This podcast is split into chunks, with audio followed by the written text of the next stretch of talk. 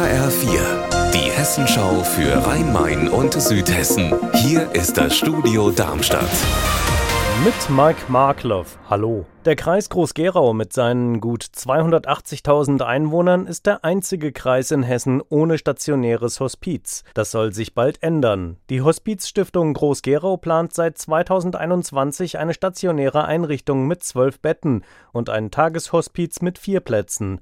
2025 sollte das Ganze eröffnet werden. HR4-Reporterin Conny Bechstedt, wie realistisch ist das? Ja, der eigentliche Plan auf dem Wirtschaftshof der Kreisklinik in Groß-Gerau Gerau ein solches Hospiz aufzubauen, der lässt sich nicht so wie geplant umsetzen. Dort wären die Investitionskosten viel zu hoch gewesen und es gab Unstimmigkeiten wegen eines Gebäudes, das hätte abgerissen werden müssen, um den benötigten Platz dort überhaupt zu haben. Inzwischen denkt die Stiftung über Alternativen nach, zum Beispiel ein Investor, der das Ganze baut und an die Stiftung dann vermietet oder aber es findet sich ein bezahlbares Grundstück. Die Hospizstiftung will am Samstag auf sich und das Hospizprojekt aufmerksam machen. Wie denn?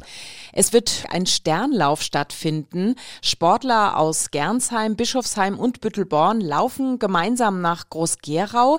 Auf dem Marktplatz findet dann ein Fest von 16 bis 18 Uhr statt. Dort gibt's Live-Musik und auf einer Bühne finden Interviews statt.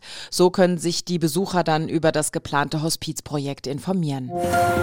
Von heute Abend an wird in Frankfurt wieder mit Worten gekämpft bei den Landesmeisterschaften im Poetry Slam, dem sogenannten Hessen Slam. Der geht drei Tage lang, also bis Samstag, jeweils um 20 Uhr in der Frankfurter Brotfabrik. Yvonne Koch, was erwartet denn einen auf so einem Hessen Slam? Alle etablierten Poetry Slam Bühnen in Hessen haben ihre besten Poeten und Poetinnen geschickt, sodass jetzt 19 gegeneinander antreten alle mit eigenen Texten. Die können witzig sein, traurig oder gesellschaftskritisch. Wichtig ist nur, dass sie exakt sechs Minuten lang sind. Es gibt zwei Vorrunden am Donnerstag und Freitag und die besten Poetry Slammer daraus treffen sich dann im Finale am Samstag. Unser Wetter in Rhein-Main und Südhessen. Am Abend kann sich hier und da zu den Wolken auch Regen gesellen. Aktuell zeigt das Thermometer 22 Grad an in Eppstein-Fockenhausen im Main-Taunus-Kreis. Ihr Wetter und alles, was bei Ihnen passiert, zuverlässig in der Hessenschau für Ihre Region und auf hessenschau.de.